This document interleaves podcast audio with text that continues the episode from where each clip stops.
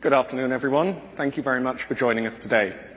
My name is Alex Smith. I uh, take care of media and entertainment solutions architecture for Amazon Web Services Asia Pacific.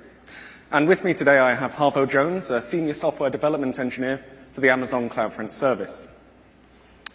Today, we're going to be talking about some of the design patterns that we learned while building Amazon CloudFront and how you, in your platforms on AWS, can use those same techniques, those same approaches to build highly available services.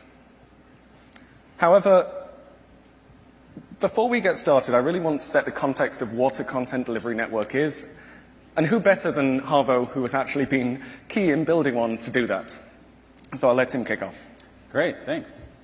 Uh, so before diving into lessons we've learned while building CloudFront, it would probably help to define what it is, as, as Alex said. So CloudFront is a content delivery network, content distribution network, known as a, as a CDN.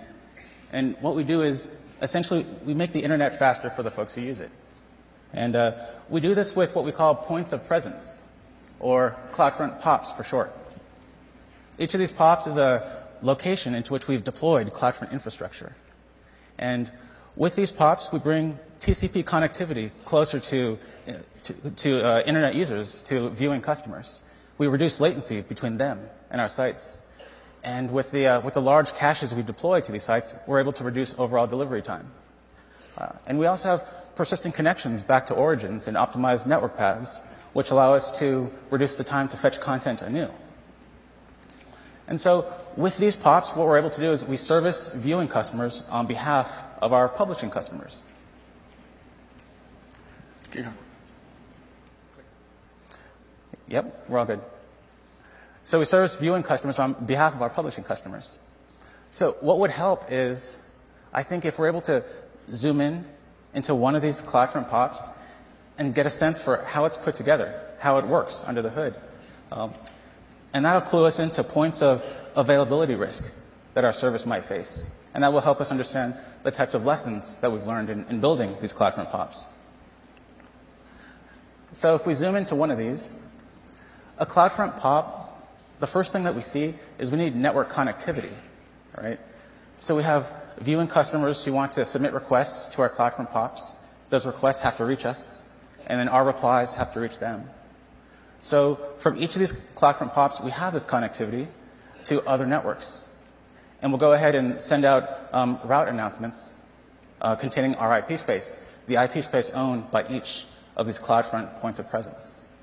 Um, so those announcements, they tell the routers that we're connected to, this is the, uh, the space owned by this POP, and then that message is propagated outward to all the routers between viewer networks and our own POPs. So a viewer places a packet on the wire, destined for an address that, that we own, all routers along the path understand how to route that packet. And as you can see, our availability is completely tied to these network providers. And we'd want to avoid single points of failure.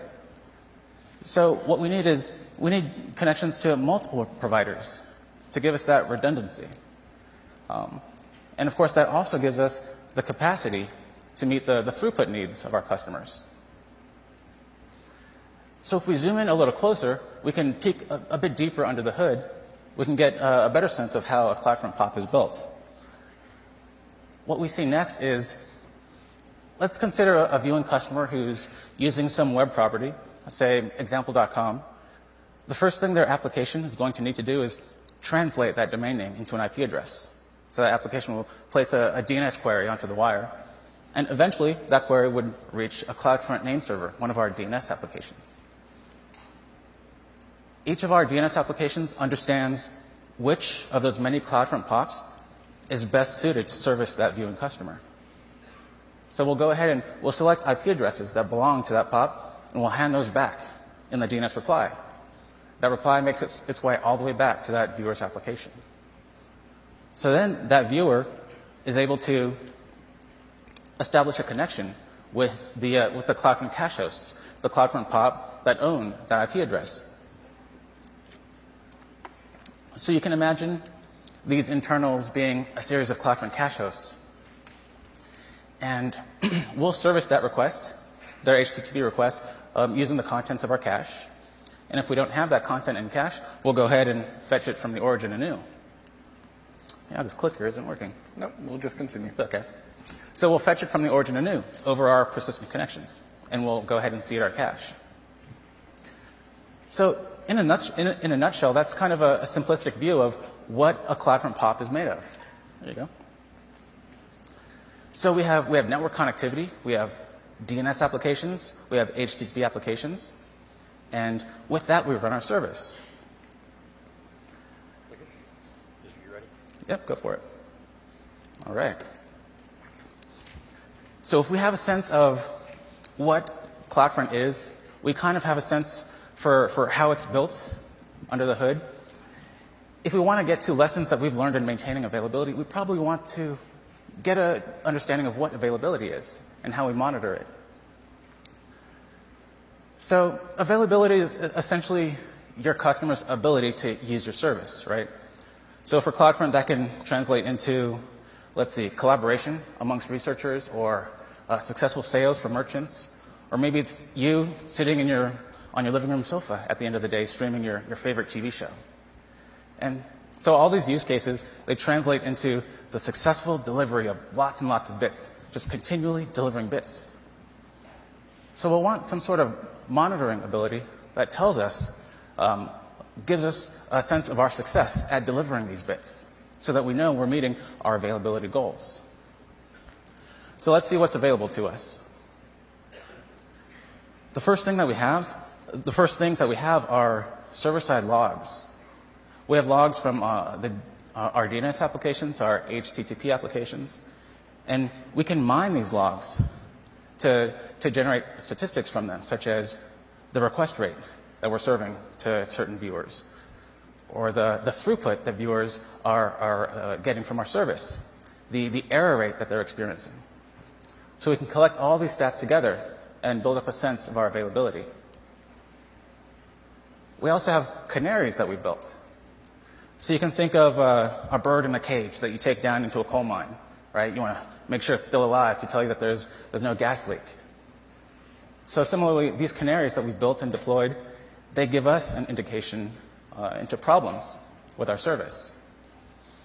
And they, they, use our service the way that customers do. Um, DNS queries, HTTP queries, downloading content. They'll tell us when our service uh, is experiencing problems.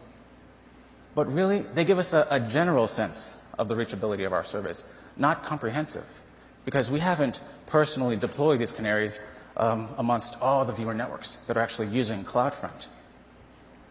So in addition to these canaries that give us that general sense of availability, we also want that comprehensive sense, and we turn to third-party systems we turn to third-party systems that perform HTTP tests globally from the thousands of viewer networks that use us. So with all these, with all these stats available to us, we're able to collect them together and provide metrics to our operators that they look at on a, on a daily basis. Um, and we can place alarms on these metrics.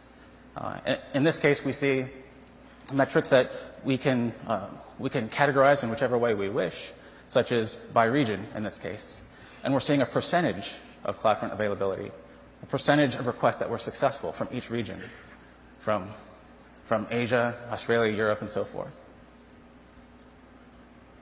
So if we have a sense for what CloudFront is and, and how, how it's built and how we monitor availability, the stage is probably set for us to start getting into the types of uh, things that pose risk to our, to our availability to try to then garner some, some lessons that we've learned.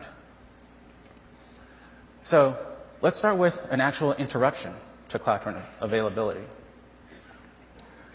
So this here is a, a real world example that we experienced. What we're looking at is a, a code snippet from our DNS application that led to our application uh, crashing. So there's a certain type of DNS query that led to the domain name being passed into this function as null, which led to line 32 attempting to dereference this null pointer, leading to a seg fault. So that's an access violation, so our application would crash and come back up. And this certain type of query that was tripping this poisonous code path was continually being sent to a number of our servers So each time they received it, they would crash again, go down and come back up. So that's an, an obvious lack of validation of external input, which led to this, this repeated crashing of our processes. So if we take this, this experience and try to run a thought experiment across other portions of our service, where else might we be vulnerable to these, uh, to lack of validation that causes application failure, to this, to, to, case, to changes in external state that might trip these poisonous code paths? So let's look at our, uh, our, our, diagram of, the, uh, one of our CloudFront POPs again. The first touch point is the one that we just called out. External queries arriving from resolvers, right? If those queries are formed in such a way that they get past our validation checks, they could trip that poisonous code path again. The next obvious one would be HTTP requests that we receive from our viewers. Similar thing could happen there. Uh, well, of course, there are also the HTTP replies that we receive from origins. These various touch points where we have to make sure that external input is validated so we don't trip these poisonous code paths caused by software bugs. Well, that's not it. There's, there are also other sources of input.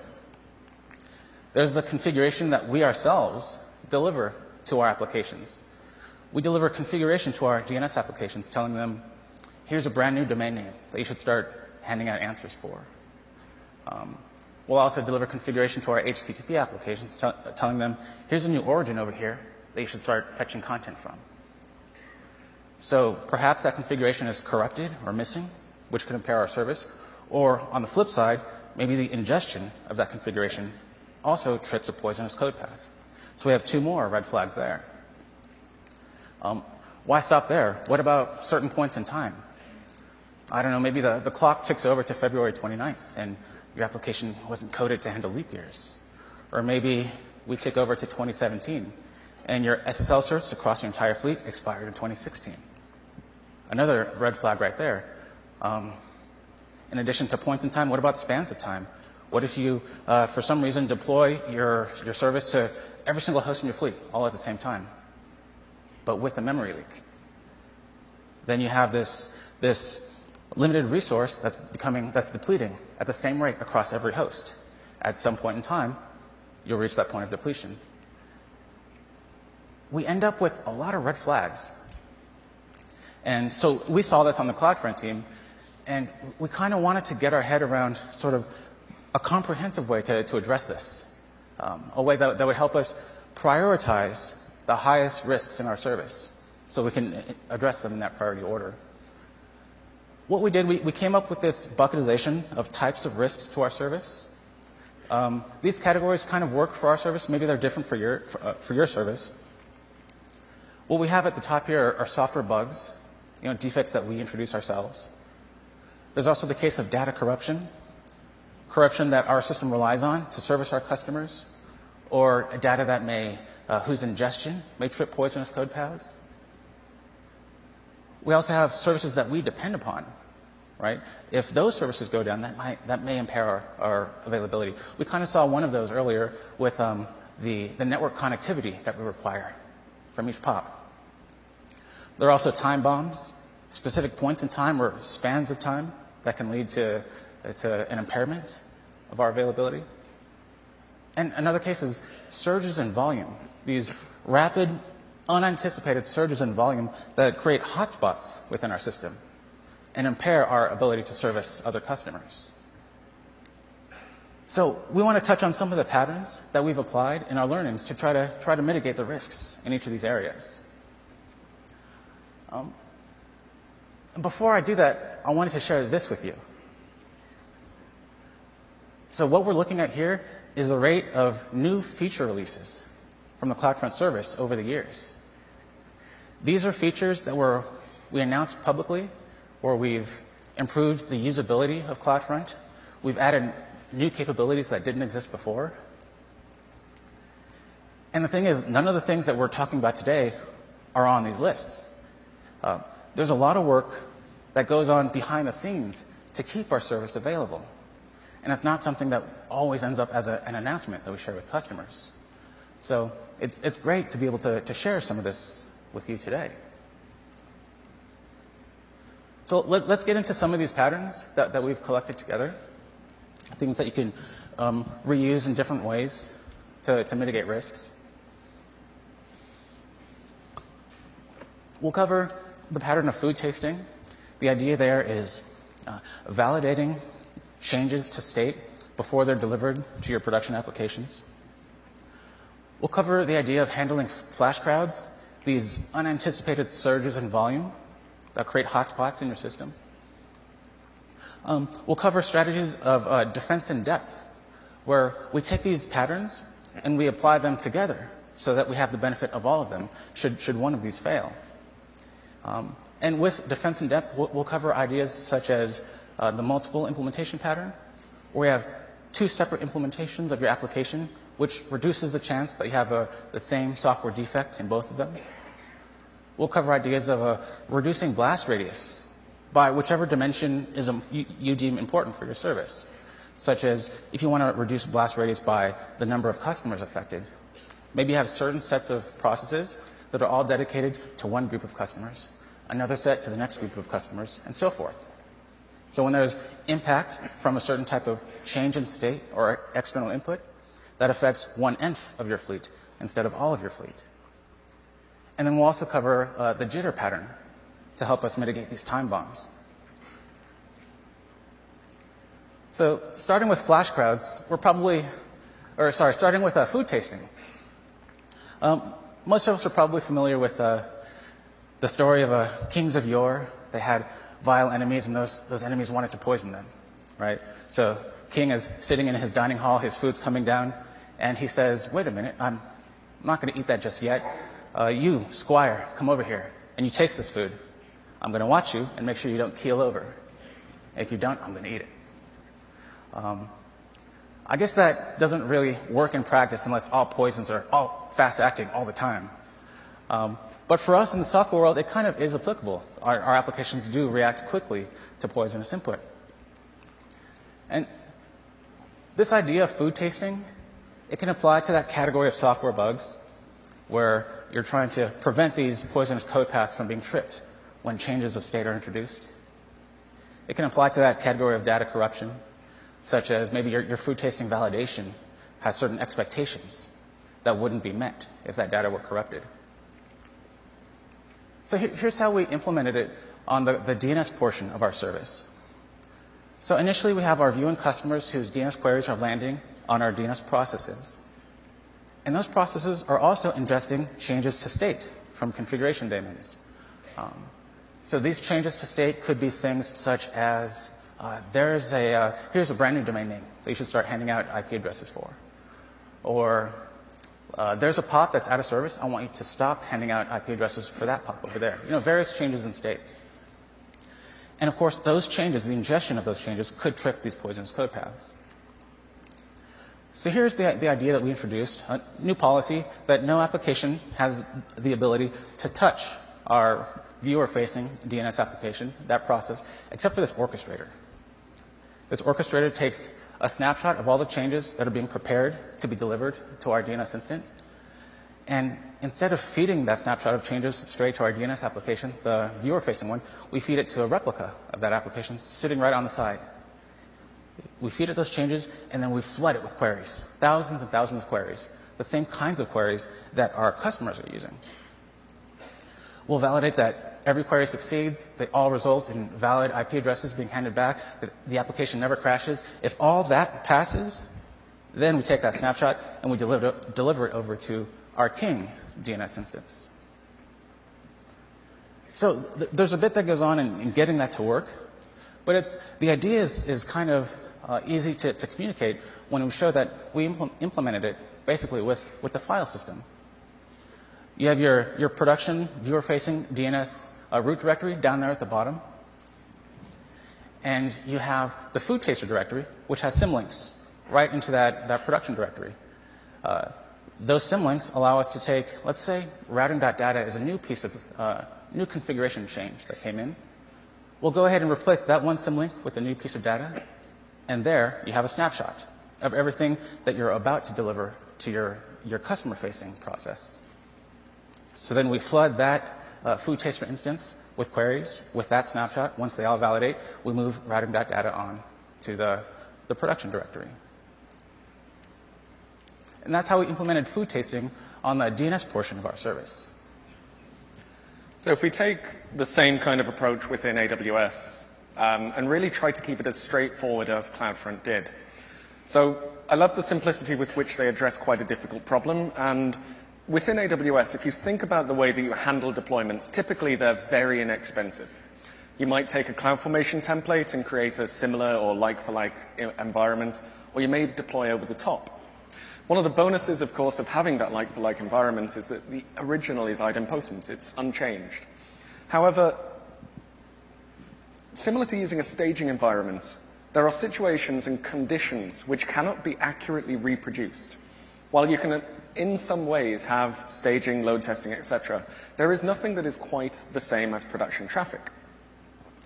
So let's take the example of doing a deployment over the top of our existing files. Um, this might be a dependent file, it might be configuration, or it might be the code itself. And in this case, I'm going to assume you're using, using code deploy, but the approach is pretty much the same across anything.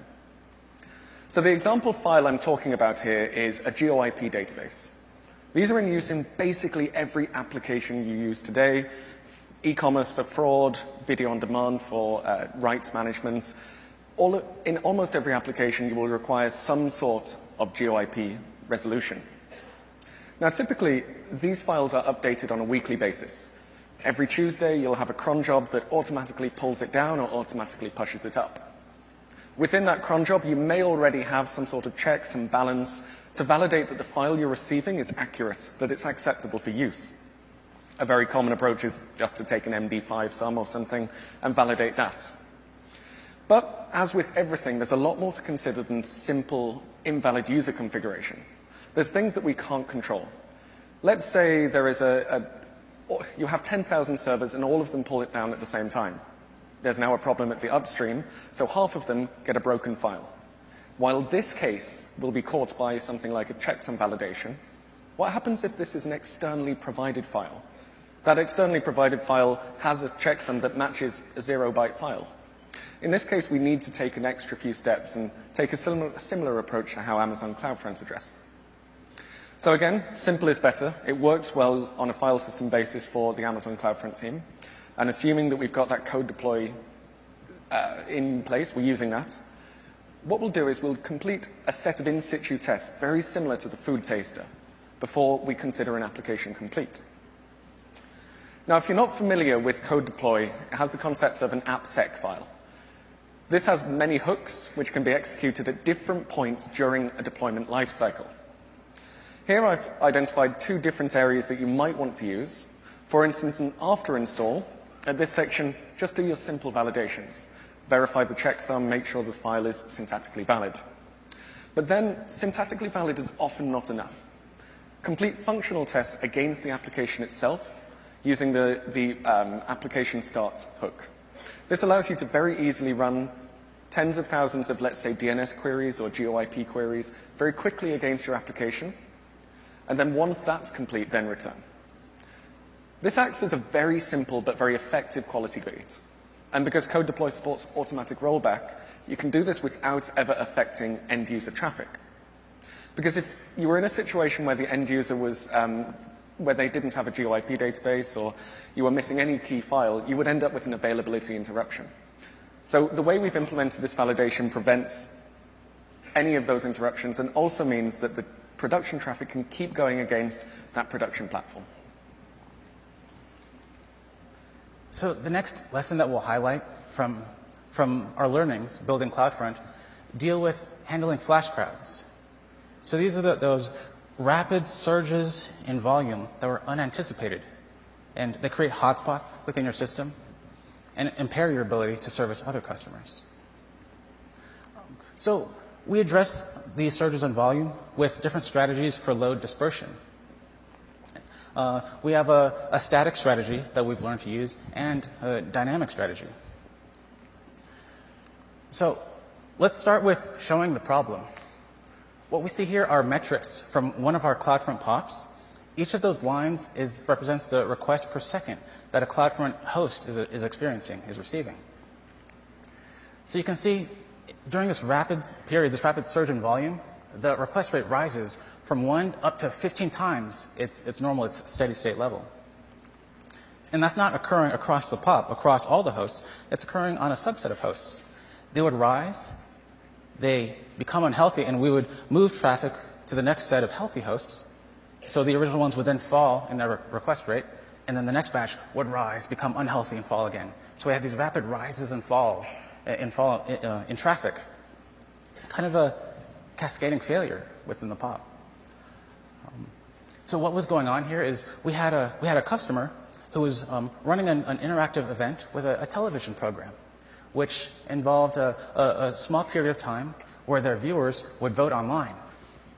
And the popularity was so high that that voting online was involved this large surge in traffic. And what, what kind of makes it difficult for, for us to manage is that these surges, the onset occurs too quickly for an operator to be able to, to react to. Um, and even if we did have an operator online who was able to, to try to, to mitigate the, these surges in volumes, the frequency of these types of events, they occur too frequently for our, for our operators to, to be able to react every time to them. So we needed some way to mitigate this type of uh, situation. And one caveat I should mention is we enjoy reducing our costs so we can pass on savings to our customers. So we hadn't deployed high-end hardware load balancers to help us in this case. Um, so what we turned to, there's a static strategy and a, more of a dynamic strategy that we're using to help us uh, disperse load within these POPs and even between POPs. Uh, the static strategy involves um, configuration that's available to us within our network gear. Uh, routers have this configuration that allows us uh, to tell it for, packets that are destined for a given address, I want you to disperse those packets to uh, n number of next hops. Uh, ECMP is what that configuration is called, equal cost multipath. And that dispersion is done in a consistent manner so that packets for any TCP connection would consistently go to the same next hop. So, so we're not severing those connections. So what that configuration does, it, it gives us a, an even dispersal of traffic in the steady state. So it works a large number of times. And in some cases, it works when we have these rapid surges in volume as well. However, there, there are some customers whose, whose volume is so high that this static uh, dispersal setup, it, it, doesn't work. It doesn't work for all cases. Um, so for those scenarios, we've developed a, a feedback system where we'll go ahead and we'll take a measurement of the request rate. We'll look at the highest and lowest loaded hosts in our system if that disparity is large enough, we'll, we'll go ahead and we'll react to that disparity by making changes in our system. We might change that fan out to go ahead and shift some traffic toward the lowest loaded hosts, um, or other changes. Uh, and we, we've applied this, this mitigator, this flash crowd mitigation, to even help us with load disparities that occur between sister pops, between sibling pops that are right next to each other, where one is, is experiencing the load and the other isn't. You take a measurement, and then you go ahead and, and you react to that measurement by making changes that disperse load. So this has helped us, and what I'll show next is here's the TCP connections per host in a, in a different uh, POP, which experienced a similar surge in traffic as we saw initially. And initially, we saw hosts rising, surging 15 times above their, their steady state level. In this case, hosts surged two times above their steady state level. And they did so in unison, which is why that rise is so much lower because all sibling hosts are helping out to bear the brunt of that load. So, so one thing we're a fan of is so we've automated that, that feedback system to help us disperse this load. And we're, we're a big fan of ensuring that um, operators understand how to operate uh, systems. We, we give them tools to, to make sure that before we automate something, we really understand how to automate that. So once we've learned uh, how to mitigate these manually, we then automate it based on those learnings. And we're able to take the human out of the picture to sort of react to these surges in volume. Now, for those of you who watched uh, James Hamilton's talk last night, some of you may have picked up on something he said, which is Elastic is the new normal, bit of a move from cloud as the new normal, as we said a couple of years ago. And undoubtedly, the best bit about cloud computing for many people is that elasticity, the auto-scaling, the ability to rise and fall as traffic comes in. And auto-scaling works very, very well. I'm not trying to suggest people don't use it. However, there are situations where you have traffic which is simply very, very large. You go from 15 requests per second, and then within a 45 second period, you'll hit 130,000 requests per second. And the problem is that dealing with this kind of traffic is very scary because it, there's no good way to deal with that kind of thing over a 15, 10, 30 second period. Because often 60 seconds can be too long, especially when it comes down to the different use cases for this kind of traffic. So my first approach to deal with this is going to sound very non-technical and very silly, but it is, it is simply plan ahead. Because if you think about the causes of this kind of traffic, it's quite a lot.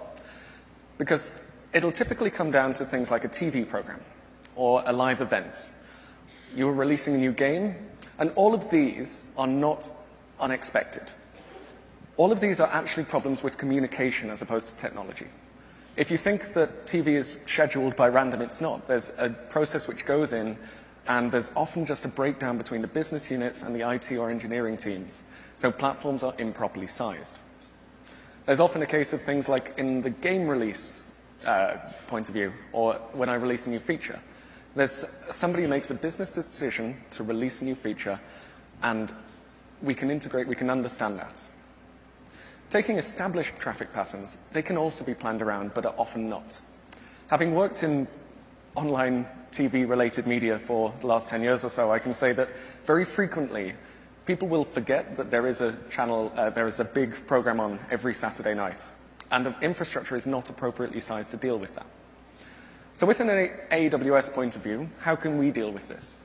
Well, first of all, if you are an AWS support user, you can use AWS IEM, the Infrastructure Event Management System. This is great, for instance, if you are launching something to Mars and wanted to make sure that it went perfectly. They set up a war room, spend some time with you, load testing, all that kind of configuration piece ahead of time. But then thinking about this from a more automated, a more technical point of view, you can actually schedule those auto-scaling groups. This is something that's often forgotten, but if you have a program that you know will appear every Saturday, or you have a particular traffic pattern that you know will grow a little too fast for auto-scaling to catch up, but you know when it will come in, you can schedule around those events. And then finally, and probably most interesting for this, is the idea of integrating auto-scaling with your application, with your business logic. So if you take the idea again of a TV program, why not extend your scheduling application? Add in a parameter that says auto-scaling group. Add in the expected audience size. Add in the expected engagement rate from that. And use this to make a decision to automatically auto-scale your platform before anything happens. And then allow it to scale down naturally over time just through the normal criteria of auto-scaling.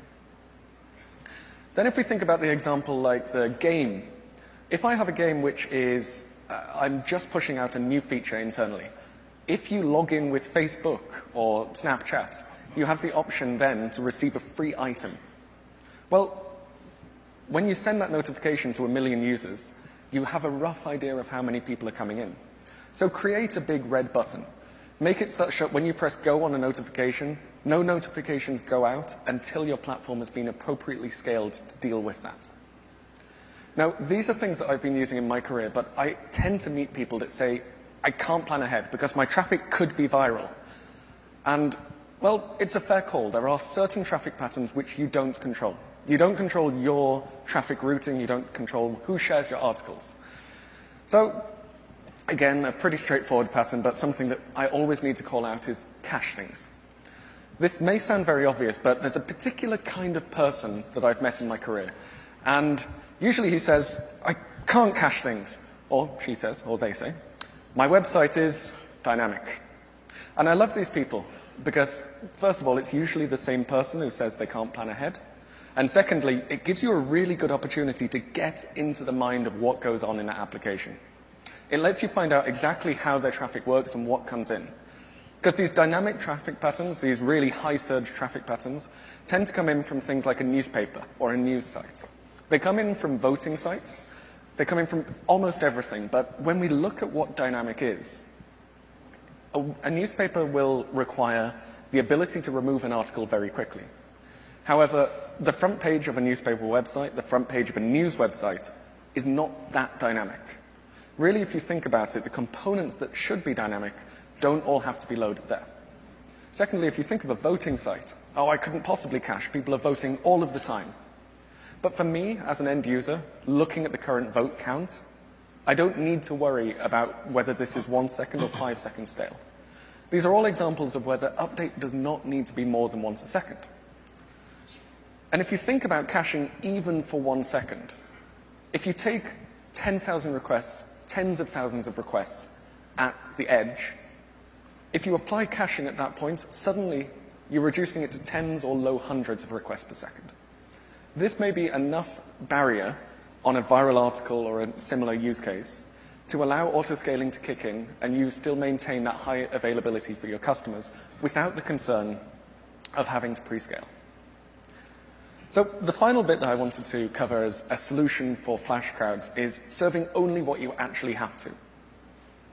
If you take an example website, typically you'll have a login button in the top right. And that login button, once you, once you uh, have logged in, will change. It'll change to my account. Let's say this isn't the AWS website. Let's say this is a, a airline website. It'll be replaced by my name, my frequent flyer number, my status. So the page has to be dynamic, right? Because it's just for me. But if I'm browsing content that is shared for everybody, why don't I just serve this section back? Why do I have to serve an entirely fresh object to every single user? So an easy way to approach this is to handle it in client-side JavaScript. Serve back the existing page from a CDN, from a cache within your platform, or even from S3. And then use client-side JavaScript to just pull in that component. This is an overlooked design pattern, but it can save you because the page generation time for that news article can be massively, massively reduced when you're sharing the same article between everyone. And secondly, CloudFront's cache keys are actually affected by user configuration.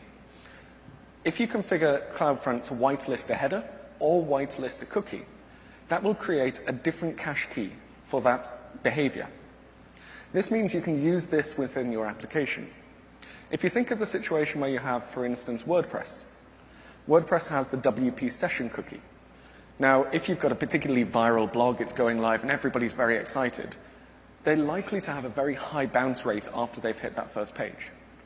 When they hit it for the first time, however, they don't have a cookie. So why not vary upon that cookie? And then all of your fresh users, people who have never visited before, get that same page back from the CDN. However, other users, people who have logged in, have commented, have edited, they actually have the flexibility to maintain that dynamicism. This is an example of a defense in depth. All right. So the next, um, the next learning that we can pull from, from our experience building CloudFront is applying defense in depth, where we take some of these strategies and we apply them together in unison so that we have the benefit from all of them, should, should one of them fail. And there, there are multiple strategies that you can layer together. You can do things such as caching the content that you depend upon from external services so that you have it available to you should those services uh, become unavailable, uh, as Alex mentioned.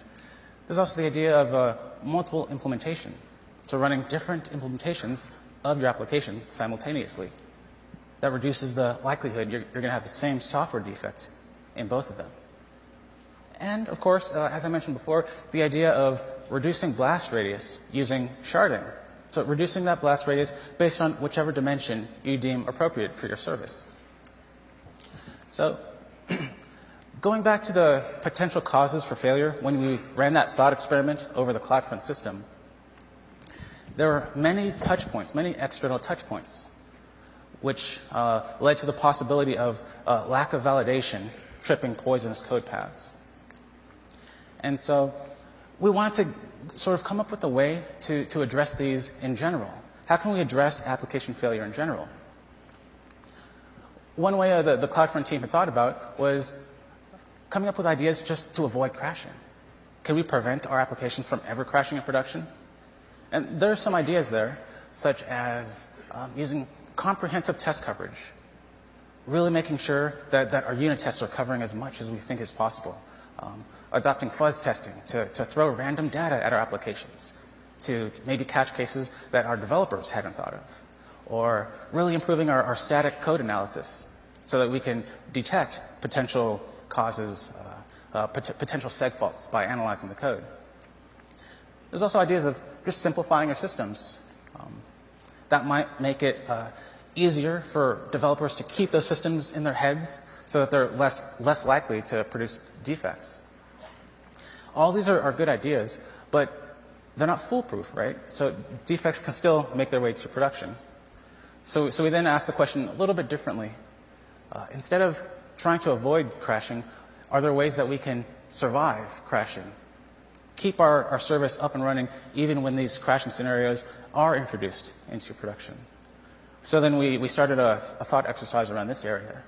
Uh, the idea of reducing blast radius. So when, when one of these problems does occur, you're affecting a, a, a subset of your service instead of the entire service. So ideas under reducing blast radius. There are ideas such as sharding customers to separate processes, or it might be sharding by geography or whichever dimension you, de- you deem important. So if there's a, a poisonous query introduced by the data associated with one of those customers, it'll affect the group of processes that are servicing that group of customers. Separate group of processes for your next group, separate processes, and so forth. That'll help us reduce that blast radius to one nth of our fleet. Um, the idea of recovering quickly. Uh, thinking back to the, uh, the impact that we had in our DNS application when it would crash and come back up each time it received that poisonous query, if, uh, if that ability to, to restart was shortened to a small time window, we would reduce sort of extended outages into a small slice of time. So that's another way to reduce blast radius. Uh, and there's also the idea of multiple implementations that I mentioned before. Um, this idea is common in the, in the airline industry with, with flight control software. I was actually um, speaking with a, a, pilot on my way over here uh, about this, this very strategy.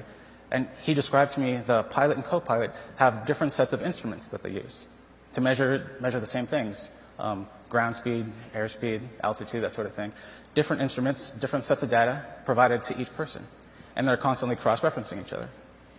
Um, and then he also described to me the, uh, there, are, there are disagreements at times between their two sets of instruments, and they have a, a third set that they, could, they, can then refer to to sort of break ties between those uh, when there are disagreements. Um, and then another idea I also like is the idea of rejecting input that previously made you crash.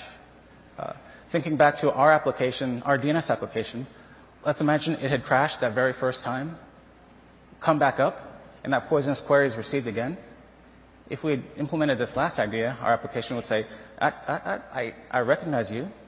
You just made me crash, so I'm going to ignore you. And I'm going to go continue on servicing the rest of my, my queries. So there are a few ideas here. So one thing that we implemented from this list, we, we took the, the idea of multiple implementations. We, we kind of uh, combined that a bit with sharding to reduce blast radius. And we applied this to the DNS portion of our service. We asked ourselves, should, should the second implementation, should it be a, a fallback system where it's, it's waiting on the side, it's waiting, observing our, our customer-facing application and observing, waiting for it to fail. And should it fail, it would step in and then start servicing customers. That was one idea, but we decided we wanted to know, if I go back, we decided we wanted to know that it always works.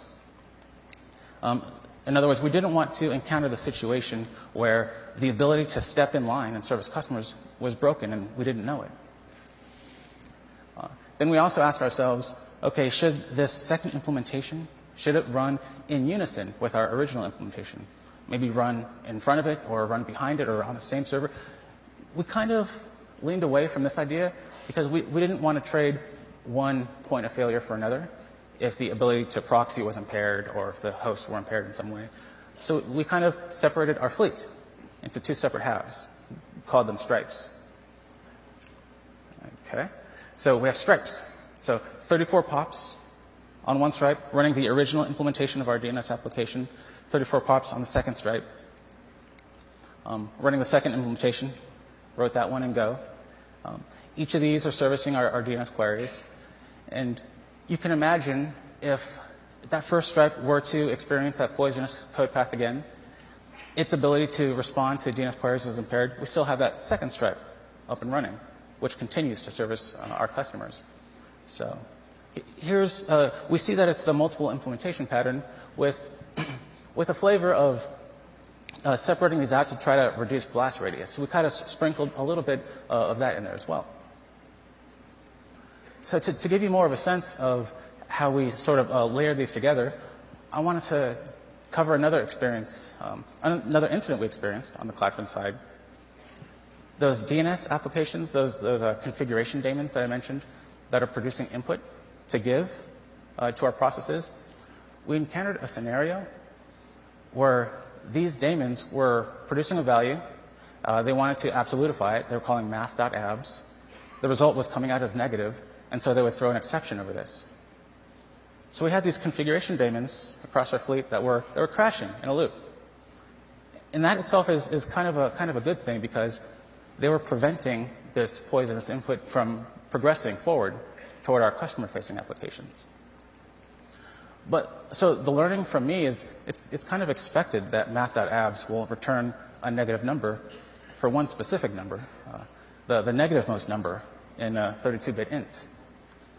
That's expected because of the way two's complement works. You absolutify value by, by flipping all the bits and then adding one, so the number rolls back around to, to where it started.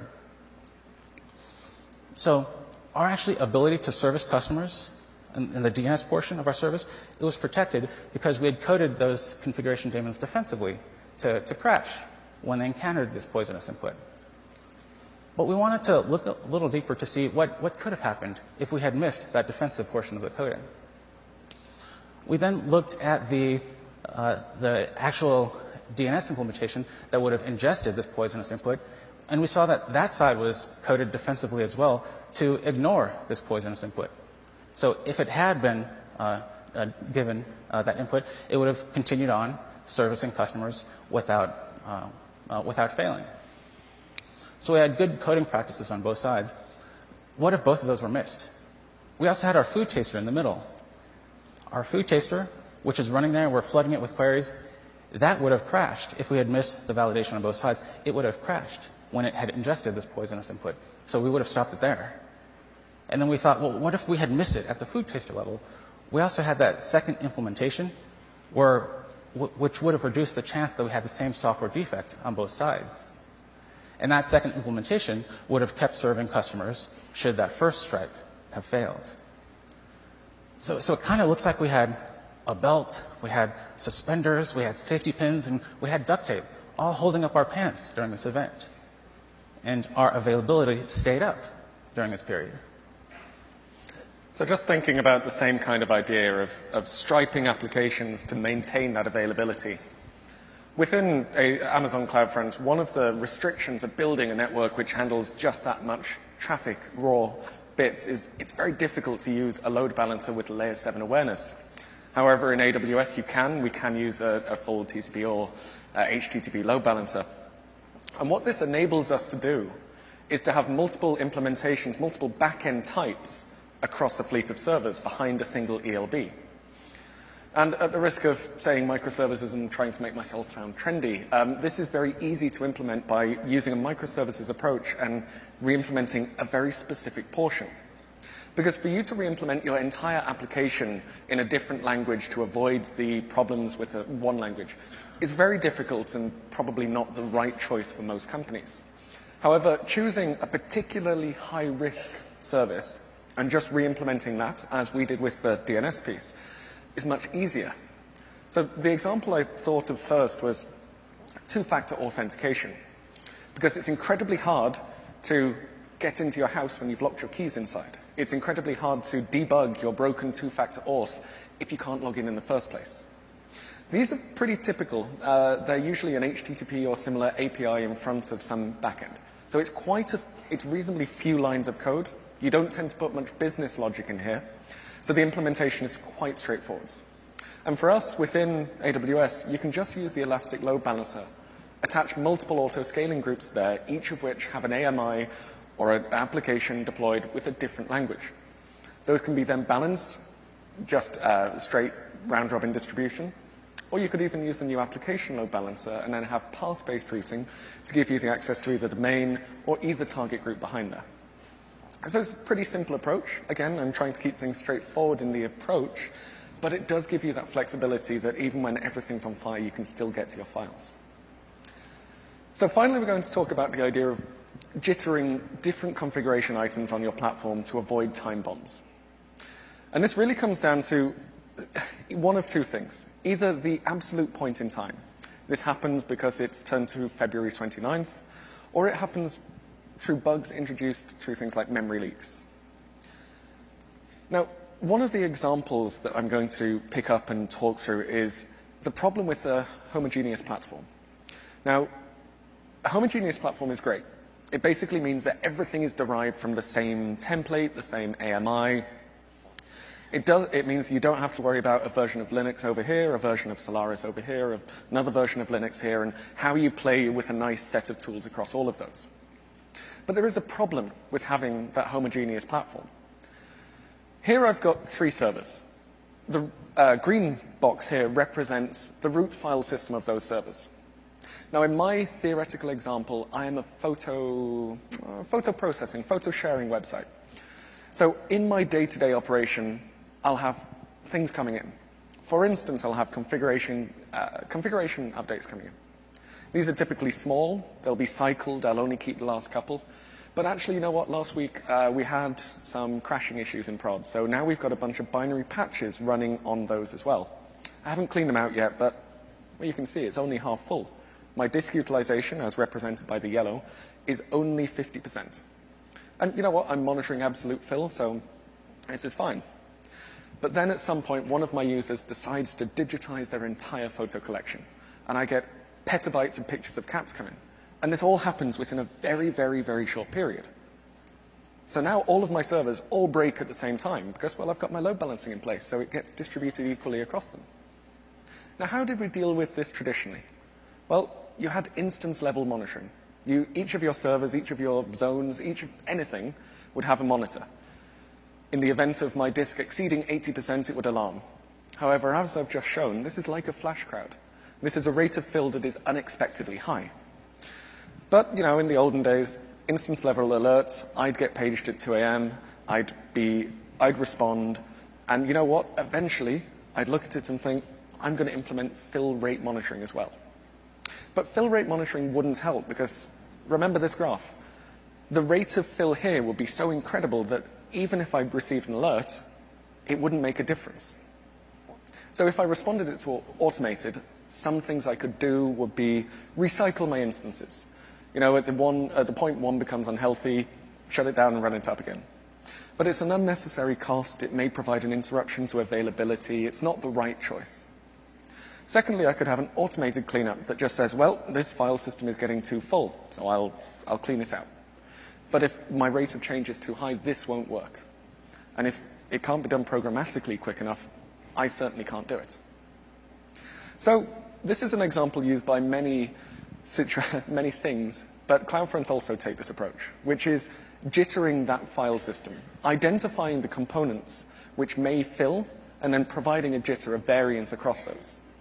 This almost acts like a canary, an early warning sign. Because when your traffic does come in, when you see that load come in, one node, a few nodes, a percentage of your fleet becomes impaired first, and this gives you the ability to respond. It gives you that flexibility to respond. Now, the important part of this is knowing your application and knowing where your files are actually going to be written. Very, very commonly, you'll write temporary files to var run or var temp or somewhere like that. Now, on the Amazon Linux AMI, uh, this is stored on a root file system. In the Ubuntu AMI, for instance, it uses tmpfs. Now, jittering or changing either of those within a single auto-scaling group is actually quite tricky because you can't provide that kind of configuration at the auto-scaling group level to be varied.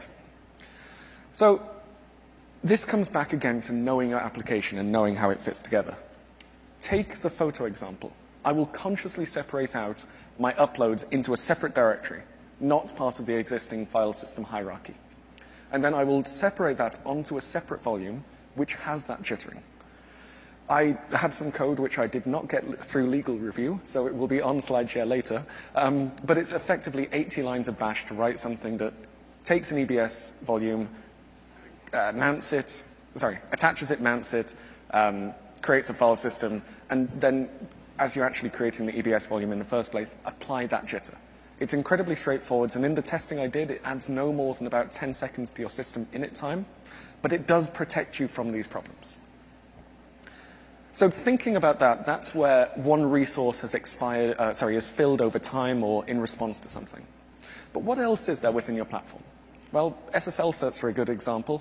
It's incredibly tempting to use a star.cert and apply it to everything, but unless you have auto renewals in place, you can get caught out. Just a quick shout out, ACM will help with that. Um, but then think about domain name registrations. What if your entire platform runs with Glue or with NS records hosted on the same domain. If you look at Route 53, you may notice that your NS records are actually sharded. They're separated across multiple TLDs and multiple domains. So in the event of any problem with one TLD, any TLD being blacklisted by a country, you still have those fallbacks. And another thought is from a deployment schedule point of view. If you look inside your application and think about the deployment schedules, if everything comes online at exactly the same time, what it means is that if you have a memory leak, all of your instances will fail at roughly the same time. So you may want to apply a small offset, a small jitter in there as well. But that's not it.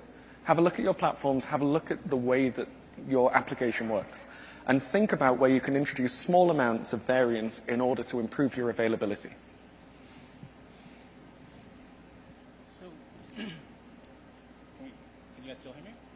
Nope. Okay. You want to take this part? I guess I'm going to sort through this. Brilliant. Um, so just to wrap this up, we've talked about many different areas where your, ability, where your availability can be affected. If we look at the pentagon of sadness, we, I hope we've addressed each of, the, each of the corners and how you might look at that from your application. If you look at each of the green sections here, there's a little bit of a design pattern that you can think of how you apply that from both the cloud, AWS Amazon CloudFront point of view, but also within your application. But of course, this isn't it. Spend some time afterwards and just look at your application and work out where your particular risks are. And if it comes to it, invent new design patterns. With regards to the lessons learned today, there's a couple that I just want to go over again. First of all, think about that food tasting you can't necessarily rely on a syntax validation or validation within the production-facing application. Take a step back and think, where can I validate with real traffic before I go to prod? Where can I do that food tasting approach? Secondly, flash crowds. If you can avoid scaling for the peak, please do so. But think about integrations with auto scaling. Look at your business applications and where you can fit those two together, do so. I'm a huge, huge fan of caching all over the place. So cache even for a second because that reduction in origin load is huge. And also think about what you actually have to serve back dynamically. Use selective serving, use the uh, approach using CloudFront cache keys, or even just client-side JavaScript. And use all of these approaches to have this defense in depth. For instance, things like implementation sharding may, be, may save you in the event of a production outage, but also look at where, in that idea from CloudFront, where they had the duct tape and so on and so forth, where you might be able to layer those defenses.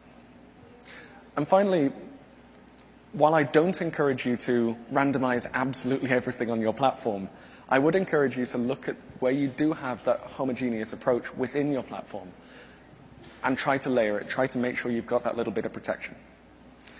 So I'd like to thank everybody for coming today. I really appreciate it. And we'd love to hear about your design patterns that you've thought of as well. But otherwise, thank you very much, and I will see you again.